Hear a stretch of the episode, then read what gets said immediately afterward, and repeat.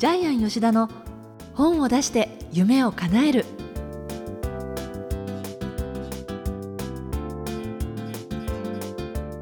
小林まどかです。ジャイアン吉田の本を出して夢を叶える。ジャイアン今回もよろしくお願いいたします。はい、よろしくお願いします。え大体やっぱりこの時期になってくるとジャイアンの出身地である新潟も雪がすごいですなんていうねニュースも飛び込んできますけれども。すごいですね。あの今2メートルぐらい降ってるんじゃないですかね。ね。毎年やっぱりそのぐらい積もって、多い時5メートルぐらい降りますんで。そうですか、まあそれはあの10年20年一度ぐらいですけども、ええ。そういう時ありますね。そうなんですね、なんかこうそれこそこの時期とか田舎に思いを馳せてあこんな思い出あったなみたいな振り返ることってありますか？えっとねまあ今日はちょっと民話の話をしたいんですけども、えジャイアンの田舎は本当にあのトトロはいに出てくるような山がついてまして、あいい本当に猫バス出てくるようなところですね。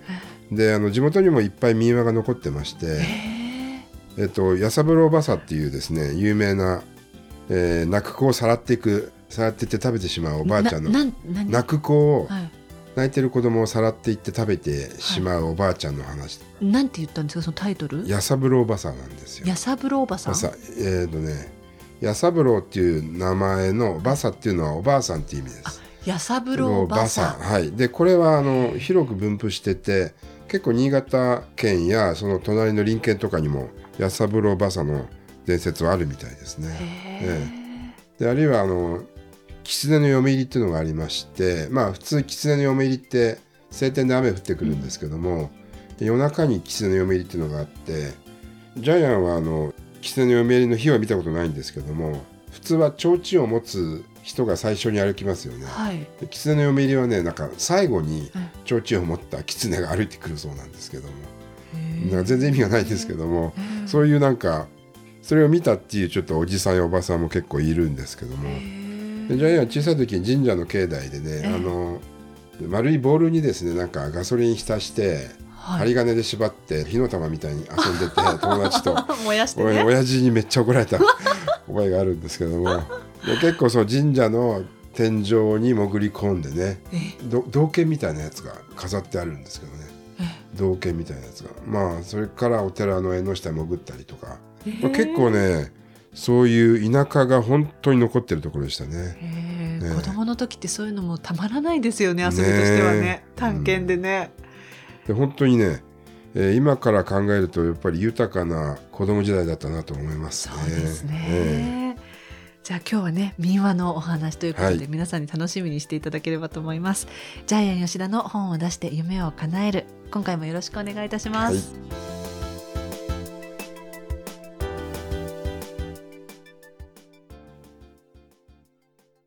続いてはいい本を読みましょうのコーナーですこのコーナーではジャイアンが出版プロデュースした本も含めて世の中の皆さんに読んでいただきたいいい本をご紹介しているんですが今回は民話ですね。はい。松谷美代子著、えー現代民話講、えー講は考えるなんですけども、はい。ちくま文庫からシリーズでですね、えー12巻出てると思います。で、今回はその第1巻なんですけども、えーこれですね、えー文庫本で出てるんですけども、もう500ページぐらい、えーあるかなり、まあ、長編の、まあ、民話を集めた本なんですけども、文庫で500ページですからね、ええすごいですよね。で、第1巻は、カッパと天狗と神隠し。はいこの3つだけのはい民話を集めた本なんですけども、はいまあ、これからまたあと鬼とか、狐とか狸とかね、えーまあいろいろ動物の昔話とかいっぱい民話が続くんですけども、とりあえず第1巻だけをちょっと紹介したいなと思います。はい。で、松谷美代子さんは、あの、辰の子太郎っていうですね、舞台劇、あるいはその民話を再編して作ったですね、はい。大長編童話が有名で、これが多分第1回講談社の児童文学賞を取ってると思います。あ、そうですか。で、読者の皆さんは、い松田美代子でご存知なのが、小さいももちゃんですよね。あえー結構ね、実はですね、小さいももちゃんも、えー松谷美代子さん、旦那さんと離婚した後、書いた童話でね、夜中に、お父さんの靴だけが帰ってくるみたいな、ちょっとシュールな童話も書いてるんですけどね。はい。えーっと、まあ、生活童話というジャンルで、日常生活の中に起こる、心温まるような話も書いている反面、日本でですね、あの、民話、え民話の編集、民話をたくさん集めて後世に残したっていう、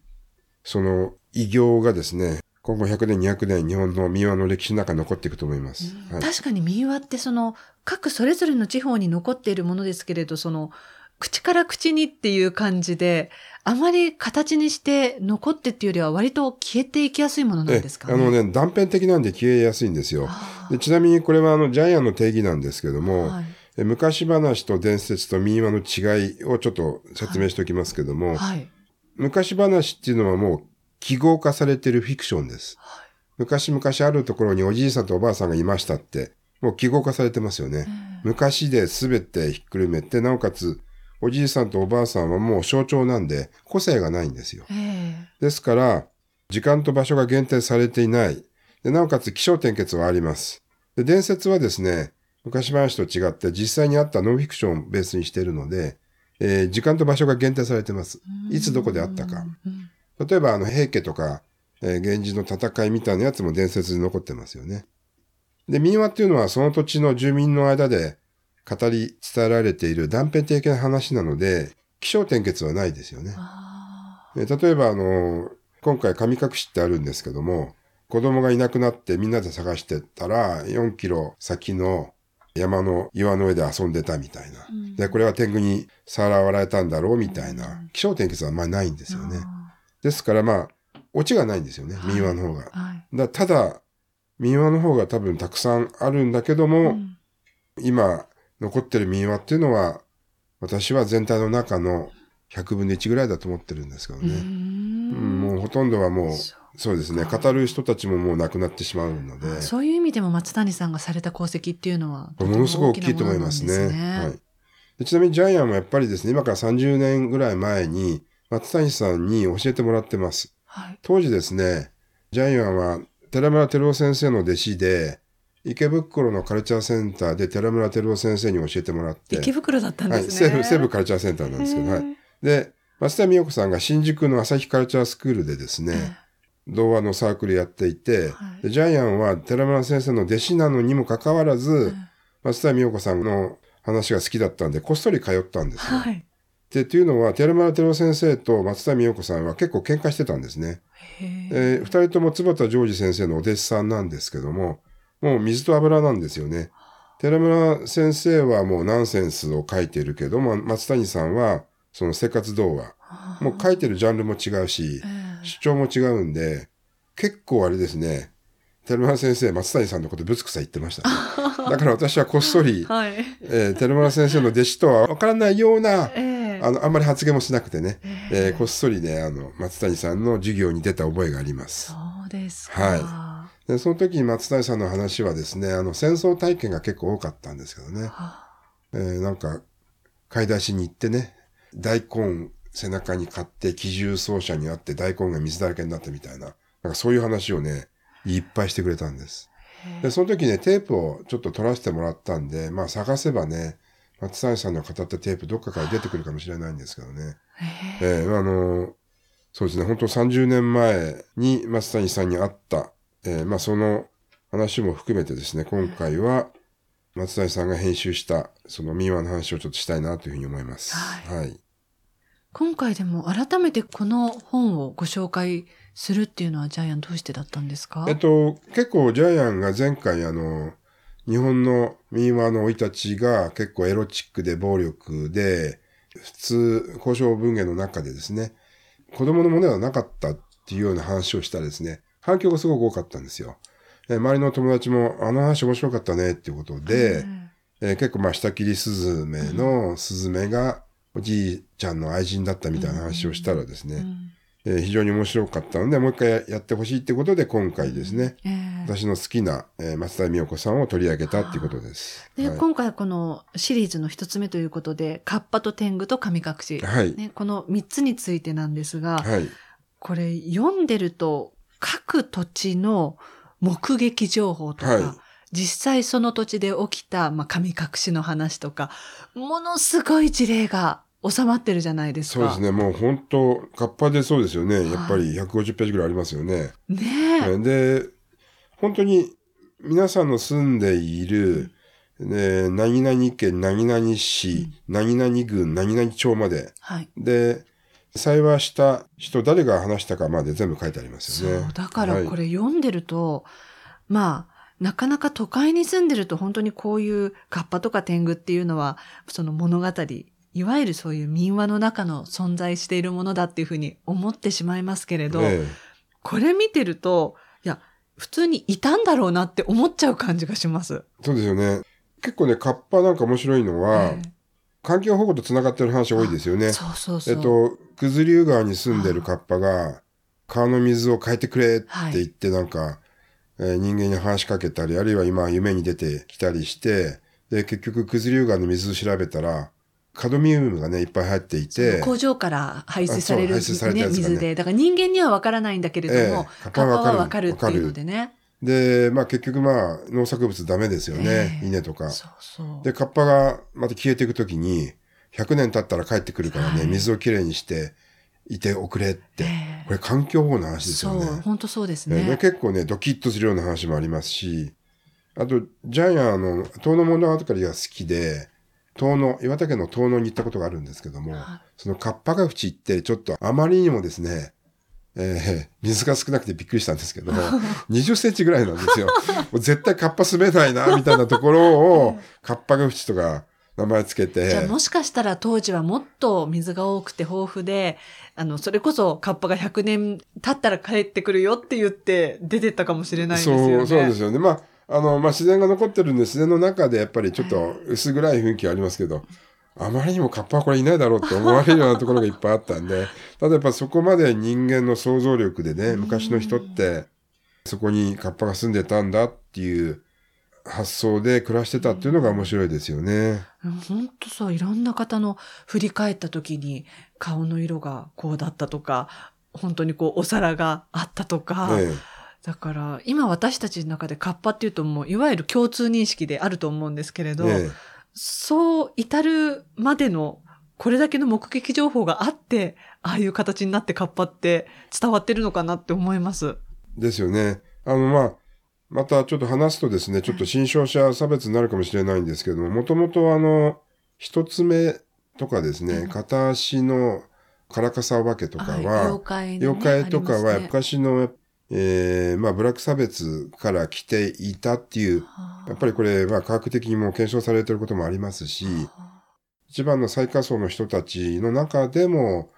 まあ、瞳国じゃないんですけどね、一年間に一遍、その、生贄とされる人が目を潰されたり足を切られたりしたっていう事実もやっぱあるんでね、そこから妖怪が発生してるっていうこともあります。で私昔あの、鈴木出版っていうですね、はいえーところでまあ、動画書いてたんですけども、そこではやっぱ言われましたね、吉田さん。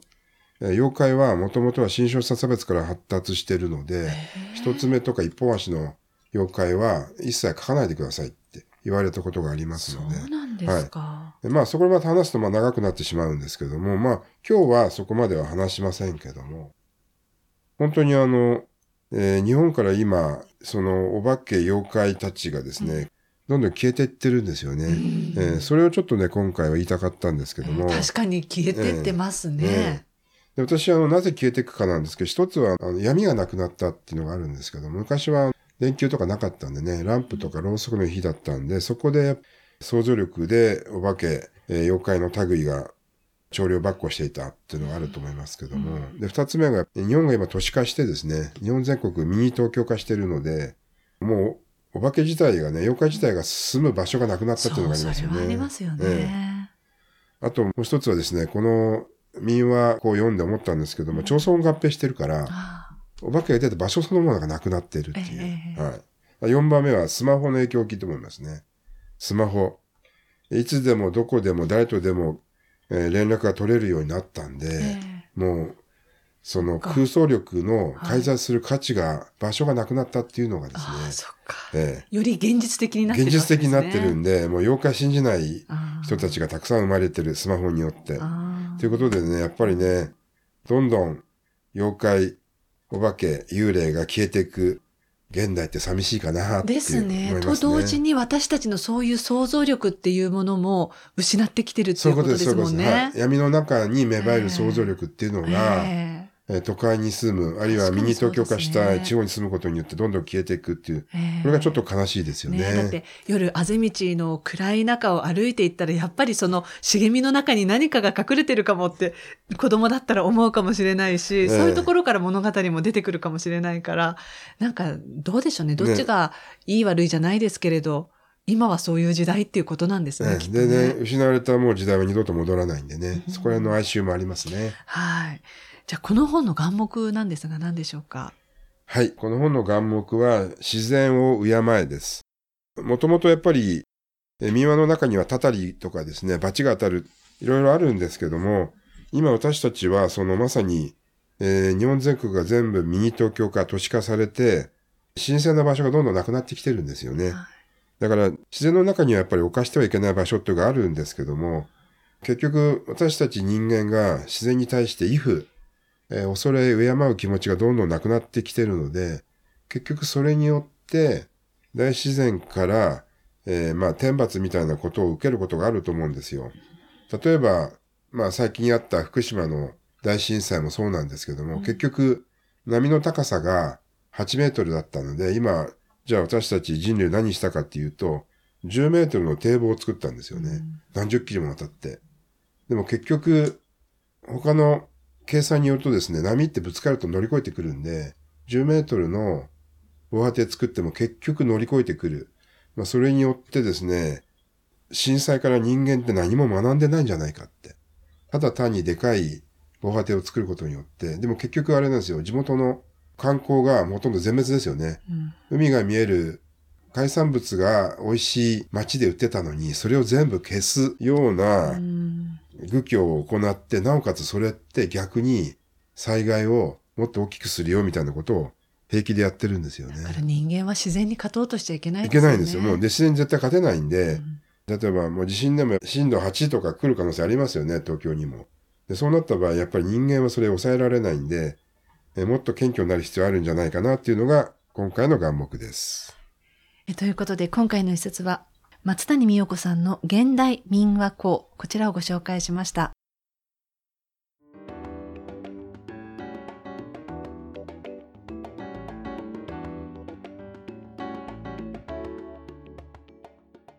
続いては本を出したい人の教科書のコーナーです。このコーナーは本を出すプロセスで出てくる問題を毎回1テーマに絞ってジャイアンが伝えてくれるんですが、えー今回のテーマは何でしょうか？はい、えー作家には第三の目が必要。はい。えっ、と、私たちは通常ですね、お化けとか幽霊見えないですよね。えでもですね、シンクロすると見えるんですよえね。で、前にあの、屋久島に行ったお話をしましたけど、ジャイアン屋久島で屋久杉を見に行った時にですうんね、え小玉が見えなかったんです。はい宮崎駿は屋久島でその木の。妖精が見えたんですけど、ジャイアンは見えなくてショックだったんですよね。でところがですね、沖縄でですね、ちょっと不思議な現象が起こりまして、ジャイアンが買った家のえ庭にですね、樹齢2、300年のガジュマルの木があるっていう話をしましたけども、これ俺の木だよって言ってガジュマルを写真撮った瞬間にカメラが壊れたんです。えでえ不思議な壊れ方をしてですね、はい。えー自撮りは壊れてないんです。はい。えー外側を撮る時だけ壊れたんです。で周りに何人もその時人がいたんで証明してくれるんですけども不思議な壊れ方をしたんです。はい。で沖縄放送のですね藤木隼人さんのラジオ番組に出た時にえー藤木隼人さんがこう言ってましたけどもえそれはねキジムナーという妖精がね、うんこいつね調子乗ってるな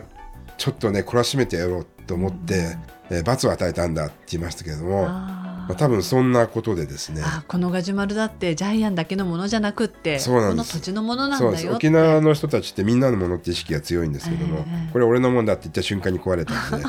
これやっぱりねガジュマがガジュマルのせいの妖精のですねキキジムナがいるんじゃないかなゴツンってしたわけですね、ええ。ジャイアンに、でまあこれ言っても信じてもらえないかもしれないけど結構家でね、ええ。ジャイアン2階に寝てると1階でガタガタ音がするんですよね。はい、キジムナがねええ。なんかやってんじゃないかなと、キジムナってあれでしたっけ？ちょっと子供なんでしたっけ？で子供の木の妖精で,、ね。でちなみに、えーカッパのええ仲間沖縄のカッパをキジムナと呼んでる人もいます。あそうなんですね。これもあのあれなんです、えー場所によって名前が違うんで、キジムナはカッパだっていう民話も残ってます。はい。なんかそういう感性ですよね。そこをただの空想だとか、ええ。そんなの一個ないとか、ええ。バカにしたり、え。そういう目でいると、ええあのそれこそ本にしたって、えええ空想豊かなそういう作品は生まれないっていうそうですよね。よね。まあ亀が壊れたのは偶然だと思いますけどもでも偶然にしては怖いですよね。やっぱり何かそういうのって何かゼロではないんじゃないかなって。何か引き寄せたのかもしれないですね。ええということで今回のテーマなんですが、えー作家には第三の目が必要ということでとなると子供が見えなかったジャイアンはこのテーマどうでしょうね？ねえ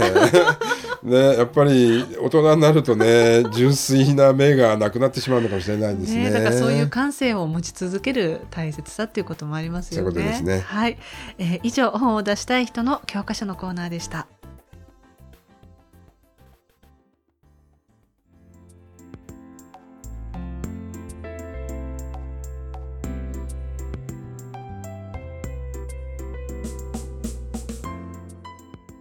ジャイアン吉田の本を出して夢を叶えるいかがでしたでしょうか？この番組ではジャイアンへの質問もお待ちしています。天才工場のホームページをチェックしてみてください。えそれではジャイアン今週もありがとうございました。はえー皆さんもですね、えー見えないものを見る目っていうのを養ってですね素晴らしい作品を書いてください。